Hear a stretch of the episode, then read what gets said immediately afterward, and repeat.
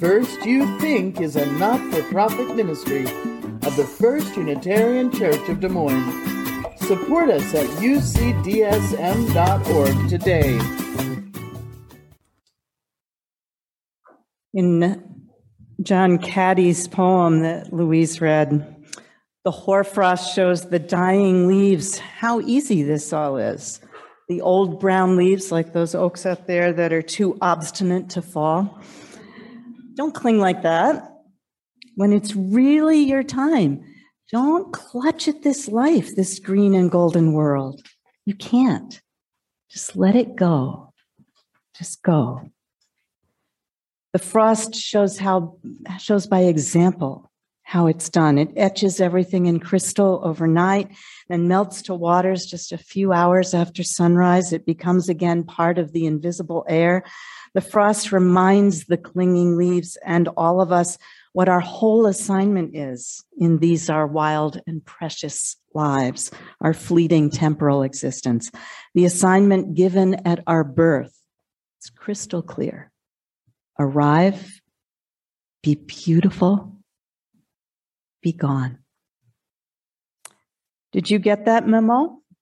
I have a copy somewhere, but I keep losing it, keep forgetting for days at a time, even years at a time, that I'm not actually immortal. Maybe I should plan my day accordingly, plan my gratitude accordingly.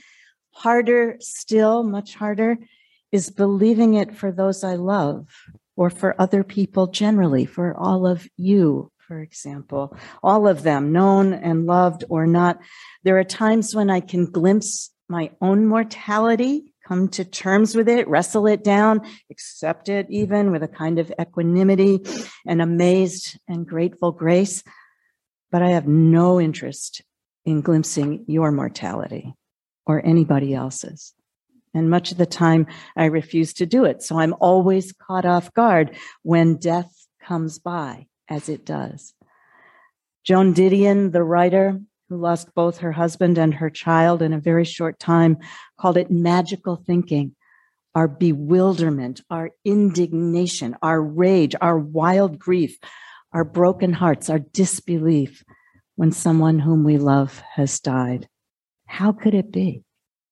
We asked, how could this happen? No matter how old or young or sick or well they were, something in us never stops asking, how can it be that they arrived and they were so beautiful, so necessary, so much a part of our furniture, the furnishings of us, and now they're just gone? Until my family moved this past spring into Saint Paul, I used to walk my dog in the early mornings every day on the same path, on, in the same park. And we saw many living things and many dead things, moles and mice and birds and fish and animals, trees, changes that we might not have noticed if we ever changed our route, which we didn't. One time, several years ago, we came upon a fox in the middle of our path, this gorgeous, radiant red fox, but it was staggering and swaying and a little foamy, and it was sick, and it couldn't run from us. So we turned back the way we came. And it was there the next day, same thing. And then the third day, it wasn't. This was fall. There was ice in the air and leaves still clinging, just like this. And several weeks later, when the leaves were gone, we saw that fox again, caught sight of that brilliant auburn fur under an arc of bramble. And it was coated in frost. It was sparkling. And it had died, much to my dog's delight. We walked past it all winter and then into the spring and the summertime. And the golden fur gave way to gray and then no fur. And crows came around and flies and other animals we didn't see at night, so that a year later in the fall, it was all bones and black muscle, sticky stuff. Leaves came down to cover it, and then the snow came again, and a year passed, and I don't know if I could find it now. It was washed out of this world into the light that holds everything. And we saw other changes, my dog and I. Other dogs and other people walked there. And sometimes an old dog that was once a young dog became in time a vanished dog, a ghost dog. And we noticed all of a sudden that human is walking all alone now. And we stopped on the path in the gray morning to greet this person whom we didn't even really know, even after years of waving on the trail. And we asked, even though we knew the answer, we didn't know the person's name, but we knew the dog's name. How does that happen? We'd say, hey, where's Gino? And we shook our heads and said, we're so sorry. And sometimes then the owner would keep walking for a few more weeks just on their own, but most often they didn't. One woman kept walking for a couple of years, and then suddenly one day she wasn't there. Ghosted dog, ghosted human. They were part of our lives. They still are in a way, but the meadow and the trees and the sky and the snow, they all just gently closed around their absence. And we keep walking on, remembering them in the rising of the sun and in its going down. This whole world is ghosted like that. Strangers, lovers, friends, the evidence is in. We still don't believe it sometimes that all of them, all of this, all of us can't last. Nothing gold can stay. We got the memo. Our heads have it. But walking in the woods in the fall or sitting side by side at breakfast with someone whom you love so much, you almost take it for granted. It's hard to believe in transience, the permanence of transience, until it comes and you're left quivering. Where did they go? How did they get away? W S Merwin has a poem called Season. This hour along the valley, this light at the end of summer lengthening before it begins to go, this whisper in the tawny grass, this feather floating in the air, this half house of half my life or so, this blue door open to the sun, this stillness echoing from the rooms like an unfinished sound, this fraying of voices at the edge of the town beyond my dusty garden, this breath of knowing without knowing anything, this old branch from which years and faces go on falling, this presence already far away, this moment peopled with absences, with everything I remember and everything that slipped my mind, all of it has occurred to somebody else who's already gone. It's occurred again and again. And I go on trying to understand how that could ever be. And all I know about them is that they felt is what they felt in the light here in this late summer, because I feel it. We're left bewildered every time someone dies. We're stranded on this side of the land of the living, what one writer once called heaven's coast.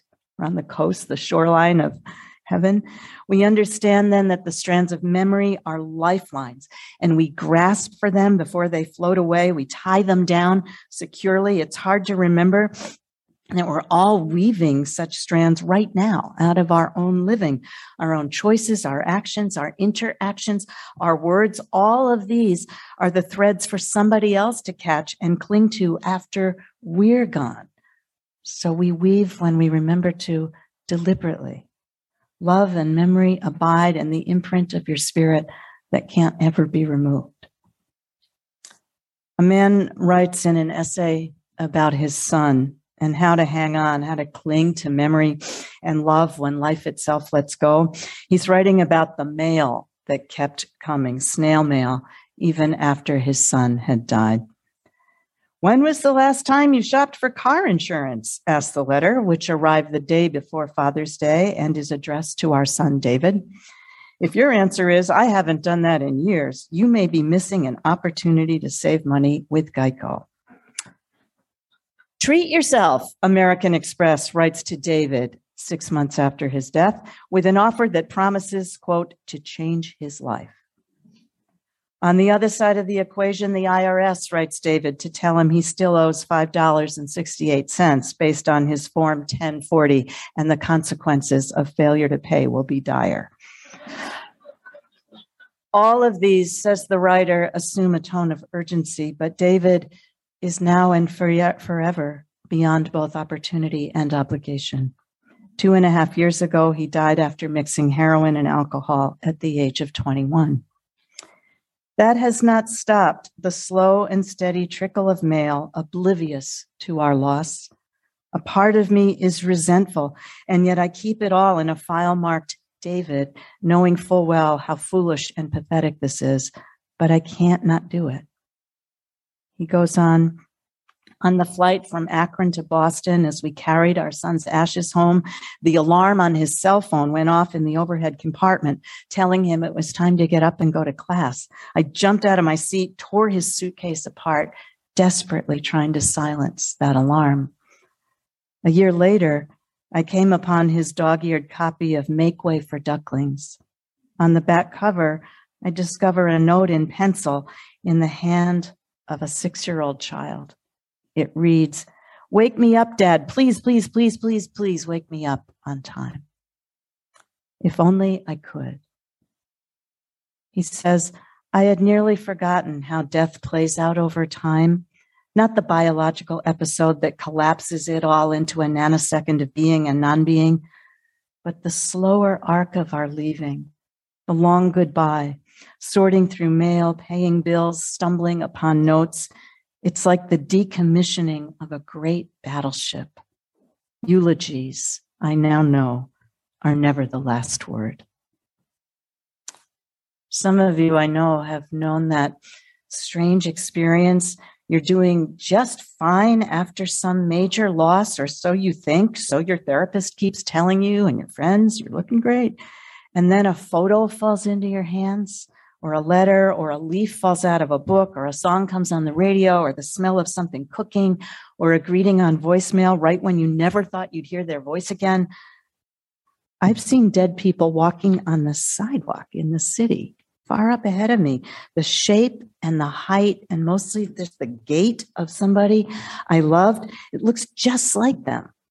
And I squint my eyes and I see it's not them, but I've been jerked back into their presence. And all these visitations, these glimpses, they're so razor sharp painful and they're so welcome because for just a moment, just a little while, your heart is again right where it wants to be, in proximity again to your person who's on the other side. It's mixed. I wish I know that he could be, that he is okay, says someone I once knew whose child died much too young, a teenager, by suicide.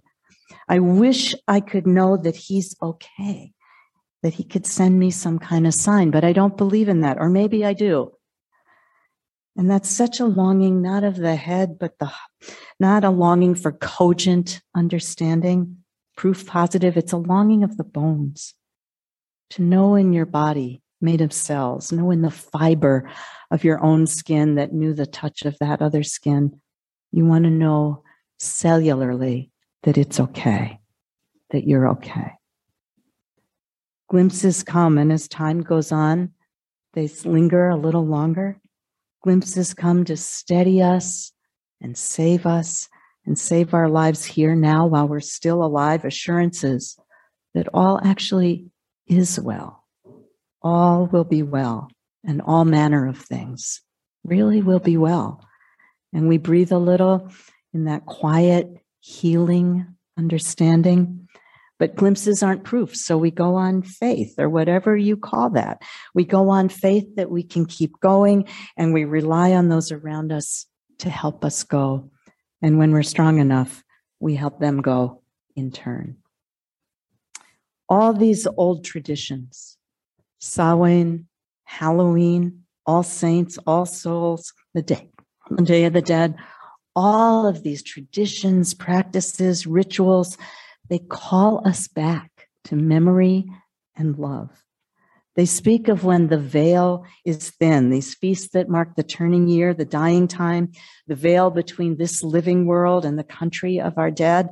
A thousand years ago, longer, people called their loved ones back with gourds left lighted in the windows, the pungent scent of marigolds on the ofrenda, pictures, sugar skulls, special masses in the Catholic cathedral with candles, picnics in the graveyard.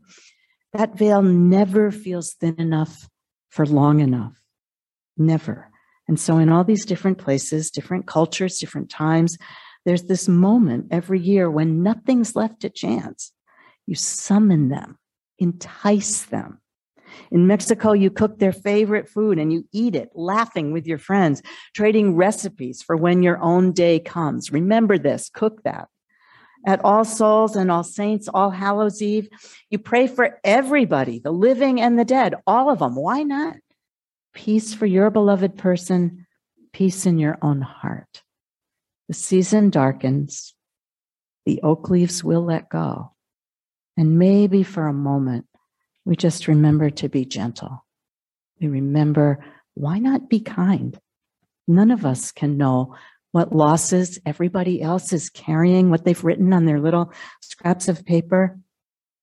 None of us knows when our own day comes. A poet offers a fierce and lovely image. It's stark, but somehow reassuring. This is Mary Oliver. White owl flies into and out of the field. Coming down out of the freezing sky with its depths of light, like an angel or a Buddha with wings.